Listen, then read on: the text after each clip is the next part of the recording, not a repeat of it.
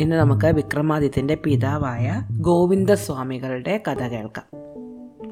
ഇത് ഐതിഹ്യമാലയിൽ നിന്നുള്ള ഒരു കഥയാണ്. സാക്ഷാൽ പതഞ്ജലി മഹർഷി വ്യാകരണത്തിന് ഒരു മഹാഭാഷ്യം ഉണ്ടാക്കിയിട്ട് തന്റെ ആയിരം ശിഷ്യന്മാരെയും അടുത്ത് വിളിച്ചിരുത്തി അത് പറഞ്ഞു കൊടുത്തു. വെറുതെ പറഞ്ഞു കൊടുക്കുക മാത്രമല്ല അത് പഠിപ്പിക്കുകയും കൂടെ ചെയ്തു. അങ്ങനെ ഈ ആയിരം ശിഷ്യന്മാരും കൂടെ അദ്ദേഹത്തിന് അടുത്തിരുന്ന് ഈ വ്യാകരണം പഠിച്ചുകൊണ്ടിരിക്കുകയായിരുന്നു. ആ കൂട്ടത്തിൽ ഒരാൾ മാത്രം പെട്ടെന്ന് ഗുരുവിനോട് അനുവാദം ചോദിക്കാതെ എഴുന്നേറ്റ് പുറത്തേക്ക് പോയി. ഗുരുവിന് ദേഷ്യം വന്നു. തന്നോട് ബഹുമാനം കാണിക്കാതെ തന്നോട് അനുവാദം ചോദിക്കാതെ തന്റെ ശിഷ്യൻ ഇങ്ങനെ ഇറങ്ങിപ്പോയത് ഗുരുവിന് ഇഷ്ടപ്പെട്ടില്ല. അദ്ദേഹത്തിന്റെ കണ്ണുകളിൽ കോപാഗ്നി ജ്വലിച്ചു. അദ്ദേഹം കോപത്തോടെ ഒന്ന് നോക്കിയതും അവിടെ ഇരുന്നിരുന്ന തൊള്ളായിരത്തി തൊണ്ണൂറ്റി ഒൻപത് ശിഷ്യന്മാരും ദഹിച്ചു പോയി കത്തി ഭസ്മമായി പോയി അദ്ദേഹം അറിയാതെ ചെയ്തു പോയതാണ്. പക്ഷേ അദ്ദേഹത്തിന് വലിയ വിഷമം തോന്നി. തന്റെ ശിഷ്യന്മാരെല്ലാവരും മരിച്ചു പോയല്ലോ. അങ്ങനെ ഇരിക്കുമ്പോഴാണ് പുറത്തേക്ക് പോയ അദ്ദേഹത്തിന്റെ ദേഷ്യത്തിന് കാരണമായ ശിഷ്യൻ അകത്തേക്ക് കടന്നു വന്നത്. തന്റെ ഗുരു വിഷമിച്ചിരിക്കുന്നത് കണ്ട ഈ ശിഷ്യൻ അടുത്ത് വന്നിട്ട് അദ്ദേഹത്തിനോട് പറഞ്ഞു അല്ലേ ഗുരു അങ്ങ് വിഷമിക്കേണ്ട.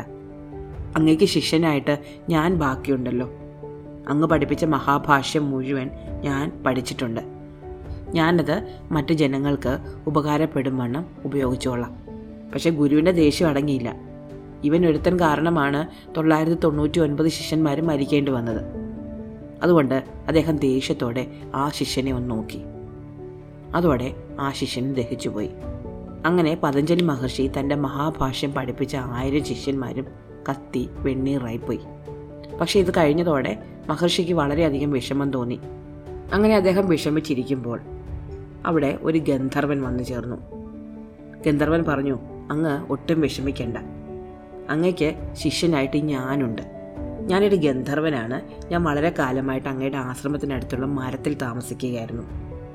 അങ്ങ് അങ്ങയുടെ ശിഷ്യന്മാർക്ക് മഹാഭാഷ്യം ചൊല്ലിക്കെടുക്കുന്നത് ഞാൻ മരത്തിന് മുകളിൽ നിന്ന് കേട്ട് പഠിച്ചിട്ടുണ്ട്. അതുകൊണ്ട് ഞാൻ ആ മഹാഭാഷ്യം മറ്റുള്ളവർക്ക് പറഞ്ഞു കൊടുത്തോളാം. പക്ഷെ അപ്പോഴും പതഞ്ജലി മഹർഷിക്ക് കോപം വന്നു. അദ്ദേഹം ചോദിച്ചു നീ എന്നോട് ചോദിക്കാതെ എന്റെ അനുവാദമില്ലാതെ മരത്തിന് മുകളിലിരുന്ന് മഹാഭാഷ്യം പഠിച്ചത് മഹാ തെറ്റായിപ്പോയി. അതുകൊണ്ട് നീ ഒരു ബ്രഹ്മരക്ഷസായി പോകാൻ ഞാൻ ശാപിക്കുകയാണ്. ഇത് കേട്ടപ്പോൾ ഗന്ധർവിന് വളരെയധികം വിഷമം വന്നു. അദ്ദേഹം മഹർഷിയുടെ കാൽക്കൽ വീണ് മാപ്പ് ചോദിച്ചു അറിയാതെ പറ്റിയ അപരാധമാണ്. പഠിക്കാനുള്ള ആഗ്രഹം കൊണ്ട് ചെയ്തു പോയതാണ്. അത്രയധികം ദേഷ്യപ്പെടേണ്ടായിരുന്നു. ഗന്ധർവനെ ഇത്രയധികം ശിക്ഷിക്കേണ്ടായിരുന്നു എന്ന് ഗുരുവിനും തോന്നി. പക്ഷെ ശപിച്ചു പോയതല്ലേ? അതുകൊണ്ട് അദ്ദേഹം ഒരു പ്രായശ്ചിത്തം ചെയ്തു. അദ്ദേഹം ഗന്ധർവനോട് പറഞ്ഞു ഞാൻ എന്തായാലും നിന്നെ ശപിച്ചു പോയി. നീ ബ്രഹ്മരക്ഷസായി തന്നെ തീരും. പക്ഷേ പക്ഷേ നീ മഹാഭാഷ്യം ഇത് ഗ്രഹിക്കുന്നതിന് തക്ക യോഗ്യതയുള്ളവരെ കണ്ടുപിടിച്ചിട്ട് അയാളെ മുഴുവൻ പഠിപ്പിച്ച് കഴിയുമ്പോൾ നിനക്ക് ശാപമോക്ഷം കിട്ടിയിട്ട് നിനക്ക് പഴയ ഗന്ധർവനായിട്ട് മാറാൻ പറ്റും. ഇതും പറഞ്ഞിട്ട് പതഞ്ജലി മഹർഷി അവിടെ നിന്ന് പോയി. ഗന്ധർവൻ തനിക്ക് മഹാഭാഷ്യം പഠിപ്പിക്കുന്നതിന് തക്കവണ്ണം യോഗ്യനായ ഒരാളെ കിട്ടാൻ വേണ്ടിയിട്ട് കാത്തിരിക്കാനും തുടങ്ങി. അദ്ദേഹം ഒരു പരീക്ഷ നടത്തുന്നുണ്ടായിരുന്നു. ഈ ബ്രഹ്മരക്ഷസായി മാറിയ ഗന്ധർവൻ ഒരു പരീക്ഷ നടത്തുന്നുണ്ടായിരുന്നു. ആ പരീക്ഷയിൽ വിജയിക്കുന്നവർക്കാണ് അദ്ദേഹം മഹാഭാഷ്യം പറഞ്ഞു കൊടുക്കുക. ആ പരീക്ഷ ഇങ്ങനെയായിരുന്നു. പചേർനിഷ്ഠയാം കിം രൂപം എന്ന ഒരു ചോദ്യം തന്റെ അടുത്ത് വരുന്നവരോട് ഈ ബ്രഹ്മരക്ഷസ് ചോദിക്കും. അതിന് കൃത്യമായ ഉത്തരം പറയുന്നവർ യോഗ്യനാണ് എന്ന് അദ്ദേഹം നിശ്ചയിക്കും. അദ്ദേഹത്തിന്റെ അടുത്ത് പണ്ഡിതന്മാരും വിദ്വാൻമാരുമായ വളരെയധികം ആൾക്കാർ വന്നെങ്കിലും ആർക്കും മറുപടി പറയാൻ പറ്റിയില്ല. അങ്ങനെ വളരെ കാലം കഴിഞ്ഞു. ഈ ചോദ്യത്തിന് ഉത്തരം പറയാൻ തക്ക ആരും ബ്രഹ്മരക്ഷസിന്റെ അടുത്ത് എത്തിയില്ല. അങ്ങനെ ഇരിക്കും ഒരു ദിവസം സന്യാസം സ്വീകരിക്കണം എന്ന ആഗ്രഹത്തോടെ നടക്കുന്ന വിദ്വാനായ ഒരു ബ്രാഹ്മണ ശ്രേഷ്ഠൻ അദ്ദേഹത്തിന്റെ അടുത്തെത്തി. ഈ ബ്രാഹ്മണനെ കണ്ട ഉടനെ നമ്മുടെ ബ്രഹ്മരക്ഷസ് ഈ ചോദ്യം ചോദിച്ചു. പചേർ നിഷ്ഠയാം കിം രൂപം. അതിന് മറുപടിയായിട്ട് പക്വം എന്ന ഉത്തരം ഈ ബ്രാഹ്മണൻ പറയുകയും ചെയ്തു. അത് ശരിയായ ഉത്തരമായിരുന്നു. അതോടെ ഈ ബ്രാഹ്മണ ശ്രേഷ്ഠനെ മഹാഭാഷ്യം പഠിപ്പിക്കാം എന്ന് ഇദ്ദേഹം തീരുമാനിച്ചു. ബ്രഹ്മരക്ഷസ് തീരുമാനിച്ചു. അങ്ങനെ ഒരു മരത്തിന്റെ ചുവട്ടിൽ ഈ ബ്രാഹ്മണനെ ഇരുത്തി മരത്തിന് മുകളിൽ ഇരുന്നുകൊണ്ട് ബ്രഹ്മരക്ഷസ് മഹാഭാഷ്യം പറഞ്ഞു കൊടുത്തു തുടങ്ങി. ആദ്യം തന്നെ ഈ ബ്രാഹ്മണന് വിശപ്പും ദാഹവും ഉറക്കവും ഒന്നും വരാതിരിക്കാൻ വേണ്ടിയിട്ട് ഒരു ദിവ്യമായ ഔഷധം കൊടുത്തിരുന്നു. ആ ഔഷധം കഴിച്ചതിന് ശേഷം ഈ ബ്രാഹ്മണന് വിശപ്പോ ദാഹമോ ഉറക്കമോ ഒന്നുമില്ല അദ്ദേഹം മരത്തിന് ചുവട്ടിലിരുന്ന് നിരന്തരം മഹാഭാഷ്യത്തിലെ ശ്ലോകങ്ങൾ ചൊല്ലി പഠിച്ചുകൊണ്ടിരുന്നു. ഈ ബ്രഹ്മരക്ഷസ് പഠിപ്പിക്കുന്ന രീതി ഒരു പ്രത്യേക തരത്തിലുള്ളതായിരുന്നു. ബ്രാഹ്മണൻ ഒരു മരത്തിന്റെ ചുവട്ടിലിരിക്കുമായിരുന്നു എന്ന് പറഞ്ഞല്ലോ. അതൊരു ആൽമരമായിരുന്നു. ആ ആൽമരത്തിന്റെ മുകളിലാണ് ഈ ബ്രഹ്മരക്ഷസ് ഇരിക്കുന്നത് അദ്ദേഹം അവിടെ ഇരുന്നുകൊണ്ട് ഓരോ ഇലയായിട്ട് പറിച്ചിട്ട് അതിൽ ഓരോ ശ്ലോകമായി എഴുതി താഴേക്ക് ഇട്ട് കൊടുക്കും ബ്രാഹ്മണൻ താഴെ ഇരുന്ന് അതെടുത്ത് അത് പഠിക്കും. പഠിച്ചതിന് ശേഷം അത് സൂക്ഷിച്ചു വെക്കും. ഒരു ശ്ലോകം പഠിച്ചു കഴിഞ്ഞാൽ ഉടനെ അടുത്ത ശ്ലോകം അടുത്ത ഇലയിൽ എഴുതി താഴേക്ക് ഇട്ട് കൊടുക്കും. അങ്ങനെ ആറുമാസം കഴിഞ്ഞു. ആറുമാസം കഴിഞ്ഞപ്പോഴേക്കും താഴെ ഇരുന്ന് പഠിച്ചിരുന്ന ബ്രാഹ്മണൻ മഹാഭാഷ്യം മുഴുവൻ പഠിച്ചു കഴിഞ്ഞു. അതോടെ മുകളിലിരുന്ന ബ്രഹ്മരക്ഷസിന് ശാപമോക്ഷം കിട്ടി. അദ്ദേഹം ഗന്ധർവനായിട്ട് മാറി. തന്റെ രൂപം തിരിച്ചു കിട്ടിയതിന് ശേഷം ഗന്ധർവ ലോകത്തേക്ക് പോകാനിറങ്ങിയ അദ്ദേഹം തന്റെ ശിഷ്യനെ അനുഗ്രഹിച്ചിട്ട് ഒരു ഉപദേശം കൊടുത്തു. ആ ഉപദേശം ഇത്തരത്തിലുള്ളതായിരുന്നു. നീ വിശപ്പും ദാഹവും ഉറക്കവും ഒന്നും ഉണ്ടാകാതിരിക്കാൻ വേണ്ടി ഒരു മരുന്ന് കഴിച്ചിട്ടുണ്ട്. നീ എപ്പോൾ വെള്ളത്തിലിറങ്ങുന്നോ അപ്പോൾ ഈ മരുന്നിന്റെ ശക്തി അവസാനിക്കും. അതോടെ നീ ഉറങ്ങാൻ തുടങ്ങും. നീ ഉറങ്ങി വീണ് കഴിഞ്ഞാൽ പിന്നെ ആറ് മാസം കഴിയാതെ എഴുന്നേക്കുകയില്ല അതുകൊണ്ട് നീ പോകുന്ന വഴിക്ക് വെള്ളത്തിലൊന്നും ഇറങ്ങാതെ സൂക്ഷിക്കണം. മഹാഭാഷ്യം പഠിച്ചു കഴിഞ്ഞ ഈ ബ്രാഹ്മണനുണ്ടല്ലോ.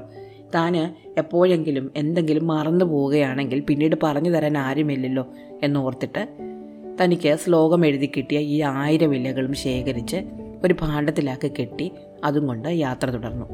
അങ്ങനെ കുറേ ദൂരം യാത്ര ചെയ്തു. പല സ്ഥലങ്ങൾ കടന്നു. പോകെ പോകെ ഒരു നദിയുടെ കരയിലെത്തി. നദിയിലധികം വെള്ളമുണ്ടായിരുന്നില്ല. വേണമെങ്കിൽ നടന്ന് അക്കരെ കടക്കാവുന്നതേ ഉള്ളൂ. വിശപ്പും ദാഹവും ഒന്നും ഇല്ലാത്ത ഒരാളാണ് അദ്ദേഹം എന്ന് പറഞ്ഞല്ലോ. അതുകൊണ്ട് തന്നെ വെള്ളം കുടിക്കുന്നതിനെ പറ്റിയൊന്നും ഈ ബ്രാഹ്മണൻ ചിന്തിച്ചില്ല. പക്ഷെ നദി കടക്കുന്നതിന് മുമ്പായിട്ട് അതിന് മുഖം കഴുകാം എന്ന് കരുതി അദ്ദേഹം കുനിഞ്ഞ് വെള്ളം കയ്യിലെടുത്ത് മുഖം കഴുകി. ഗന്ധർവൻ കൊടുത്ത ഉപദേശം അദ്ദേഹം മറന്നുപോയിരുന്നു മുഖം കഴുകിയതും അദ്ദേഹം അവിടെ ഉറങ്ങി വീണു. നദിയുടെ കരയിൽ അദ്ദേഹം ഉറങ്ങി വീണു. ഈ സമയത്ത് നദിയുടെ കരയിൽ കുറച്ച് മാറി താമസിച്ചിരുന്ന ഒരു ശൂദ്രഭവനത്തിലെ ഒരു കന്യക ഒരു പെൺകുട്ടി അവിടെ വന്നിരുന്നു. നദിയുടെ കരയിൽ ഒരാൾ ഉറങ്ങിക്കിടക്കുന്നത് ഈ പെൺകുട്ടി കണ്ടു. ഈ കിടപ്പ് അത്ര പന്തിയല്ല എന്ന് ആ പെൺകുട്ടിക്ക് തോന്നി. ഒരാളിങ്ങനെ വഴിമധ്യേ ഉറങ്ങിക്കിടക്കുന്നത് കണ്ടപ്പോൾ ആ പെൺകുട്ടിക്ക് ബുദ്ധിമുട്ട് തോന്നി. കുറേ നേരം കഴിഞ്ഞിട്ട് ഇയാളോട്ട് ഉണരുന്നതുമില്ല. അതുകൊണ്ട് അവൾ തന്റെ വീട്ടിലേക്ക് ആളെ അയച്ചിട്ട് നാല് ജോലിക്കാരെ വരുത്തി നദീതീരത്ത് കിടന്നുറങ്ങുന്ന ബ്രാഹ്മണനെ എടുത്ത് തന്റെ വീട്ടിൽ കൊണ്ടുപോയി കിടത്തി. വൈകുന്നേരമായിട്ടും ഇദ്ദേഹം ഉണരുന്നില്ല. പിറ്റേന്നായിട്ട് ഉണരുന്നില്ല. പെൺകുട്ടിക്ക് ആകെ പരിഭ്രമമായി. അവരെ ഒരു വൈദ്യനെ വരുത്തി. വൈദ്യൻ വന്ന് നോക്കുമ്പോൾ ഇയാൾ നല്ല ഉറക്കമാണ്. അസുഖങ്ങളൊന്നും കാണുന്നതുമില്ല. ഇതെന്തുകൊണ്ടാണ് ഇങ്ങനെ ഉറങ്ങുന്നത് എന്ന് വൈദ്യന് മനസ്സിലായില്ല. പക്ഷെ അദ്ദേഹം പറഞ്ഞു എനിക്ക് ഇതിലൊന്നും ചെയ്യാനില്ല. ഈ നിദ്ര എങ്ങനെ ഒഴിവാക്കും എന്ന് എനിക്ക് അറിഞ്ഞുകൂടാ. അദ്ദേഹം ഉണരുന്നത് വരെ കാത്തിരിക്കാൻ മാത്രമേ എനിക്ക് പറയാനുള്ളൂ. പക്ഷേ ഇദ്ദേഹം ഇങ്ങനെ ഒരുപാട് ദിവസം ഉറങ്ങുകയാണെങ്കിൽ വിശപ്പും ദാഹവും കൊണ്ട് മരിച്ചു പോകും അതുകൊണ്ട് ഇദ്ദേഹം മരിച്ചു പോകാതിരിക്കാൻ വേണ്ടിയിട്ട് ദിവസം മൂന്ന് നേരം ഇദ്ദേഹത്തെ അന്നലേപനം ചെയ്യണം. അന്നലേപനം എന്ന് പറഞ്ഞാൽ ചോറരച്ച് ദേഹം മുഴുവൻ പുരട്ടുകയാണ്. പെൺകുട്ടി സന്തോഷത്തോടെ ഈ ചുമതല ഏറ്റെടുത്തു. അങ്ങനെ ഈ ഉറങ്ങിക്കിടക്കുന്ന ബ്രാഹ്മണന്റെ ദേഹത്ത് എല്ലാ ദിവസവും രാവിലെ ഉച്ചയ്ക്കും വൈകിട്ടും ചോറരച്ച് പുരട്ടി. അതുകൊണ്ട് അദ്ദേഹം ക്ഷീണമൊന്നുമില്ലാതെ ആറുമാസം കിടന്നുറങ്ങി. ആറുമാസം കഴിഞ്ഞപ്പോൾ ഈ ബ്രാഹ്മണൻ ഉണർന്നു. അദ്ദേഹം ഉണർന്നപ്പോൾ ആദ്യം തോന്നിയത് താൻ ഭാണ്ഡത്തിൽ കെട്ടിക്കൊണ്ടുവന്ന ഇലകൾ എവിടെ പോയി എന്ന അങ്കലാപ്പാണ്. അദ്ദേഹം എഴുന്നേറ്റ് നോക്കുമ്പോൾ ഒരു മുറിയിൽ കിടക്കുകയാണ്. തൊട്ടടുത്ത് ഭാണ്ഡക്കെട്ടൊന്നുമില്ല. നദി ഒഴുകുന്ന ശബ്ദം കേൾക്കുന്നുണ്ടായിരുന്നു. അതുകൊണ്ട് തന്നെ നദി അടുത്താണ് എന്ന് അയാൾക്ക് തോന്നി. അയാൾ അവിടെ നിന്ന് എഴുന്നേറ്റ് നദി തീരത്ത് ചെന്നപ്പോൾ തന്റെ ഭാണ്ഡം കുറച്ച് പശുക്കൾ തിന്നുന്നതാണ് കണ്ടത്. അദ്ദേഹം ഓടിച്ചെന്ന് പശുക്കളുടെ വായിൽ നിന്ന് ഭാണ്ഡം പിടിച്ചു വാങ്ങി. മിക്കവാറും എല്ലാ ഇലകളും അതിൽ തന്നെ ഉണ്ടായിരുന്നു. പക്ഷേ കുറച്ച് ഇലകൾ മാത്രം പശുക്കളുടെ വയറ്റിലായിപ്പോയി. അദ്ദേഹം ആകെ വിഷമിച്ചു നിന്നു. അത് ആ സമയത്ത് താൻ ശുശ്രൂഷിച്ചിരുന്ന ബ്രാഹ്മണനെ കാണാഞ്ഞിട്ട് ഈ ശൂദ്ര പെൺകുട്ടി അവിടെ എത്തുകയും അദ്ദേഹത്തെ വീണ്ടും വിളിച്ച് വീട്ടിലേക്ക് കൊണ്ടുപോവുകയും വിശേഷങ്ങളൊക്കെ ചോദിച്ചറിയുകയും ചെയ്തു. അന്ന് അദ്ദേഹം ആ വീട്ടിൽ തന്നെ താമസിച്ചു. ഈ ആലിലകൾ തിന്ന പശുക്കൾ ആ വീട്ടിലെ തന്നെയായിരുന്നു. അതുകൊണ്ട് തന്നെ പിറ്റേന്ന് അദ്ദേഹം തൊഴുത്തിൽ ചെന്ന് ആ പശുക്കൾ ഇട്ട ചാണകം നോക്കി. ആ ചാണകത്തിൽ ആ ഇലകൾ ഒരു കേടും കൂടാതെ ഇരിപ്പുണ്ടായിരുന്നു. ആറുമാസം കഴിഞ്ഞിട്ടും ആലിലകൾക്ക് ഒരു കേടും പറ്റാതിരുന്നത് അതിലെഴുതിയിരുന്ന ശ്ലോകങ്ങളുടെ മഹാത്മ്യം കൊണ്ടാണ് എന്നാണ് പറയപ്പെടുന്നത്. എന്തായാലും തന്റെ ശ്ലോകം എഴുതിയ ഇലകൾ മുഴുവനും കിട്ടിയ ആ ബ്രാഹ്മണൻ അവയെല്ലാം കൊണ്ട് യാത്ര തിരിക്കാൻ ഒരുങ്ങി. പോകാൻ നേരത്ത് ആ ശൂദ്ര പെൺകുട്ടിയോട് ചോദിച്ചു ഉറങ്ങിക്കിടന്നിരുന്ന എനിക്ക് വേണ്ട ശുശ്രൂഷകളെല്ലാം ചെയ്ത് എന്റെ ജീവൻ പിടിച്ചു നിർത്തിയത് നീയാണ്. അതുകൊണ്ട് നിനക്ക് എന്തെങ്കിലും തരണം എന്ന് ഞാൻ കരുതുന്നുണ്ട്. നിനക്ക് എന്ത് വേണം? ആ പെൺകുട്ടി പറഞ്ഞു എനിക്ക് മറ്റൊന്നും വേണ്ട. ഞാൻ ജനിച്ചതിന് ശേഷം ഇന്നേ വരെ ഞാൻ മറ്റാരെയും ഒരു പുരുഷനെയും ശുശ്രൂഷിച്ചിട്ടില്ല. അങ്ങയല്ലാതെ. അതുകൊണ്ട് അങ്ങയെ വിവാഹം കഴിക്കണം എന്നാണ് എന്റെ ആഗ്രഹം. ഈ ബ്രാഹ്മണൻ ആകെ പകച്ചുപോയി. അദ്ദേഹം സന്യസിക്കണം എന്ന ആഗ്രഹത്തോടെ വന്ന ഒരാളായിരുന്നു.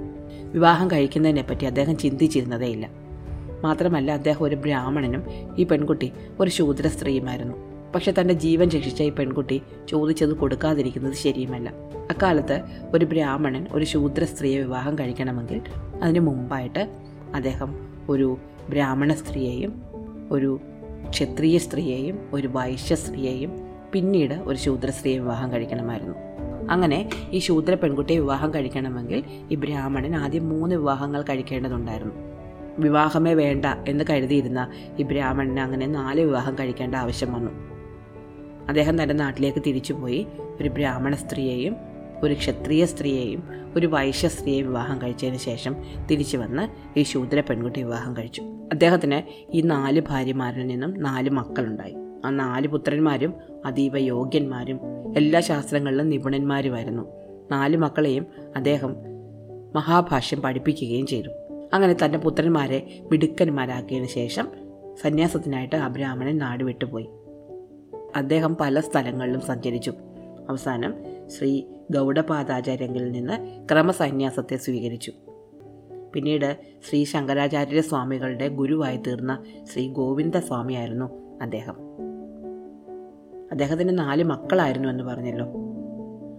അദ്ദേഹത്തിന് ബ്രാഹ്മണ സ്ത്രീയിൽ ജനിച്ച മകനായിരുന്നു വരരുചി.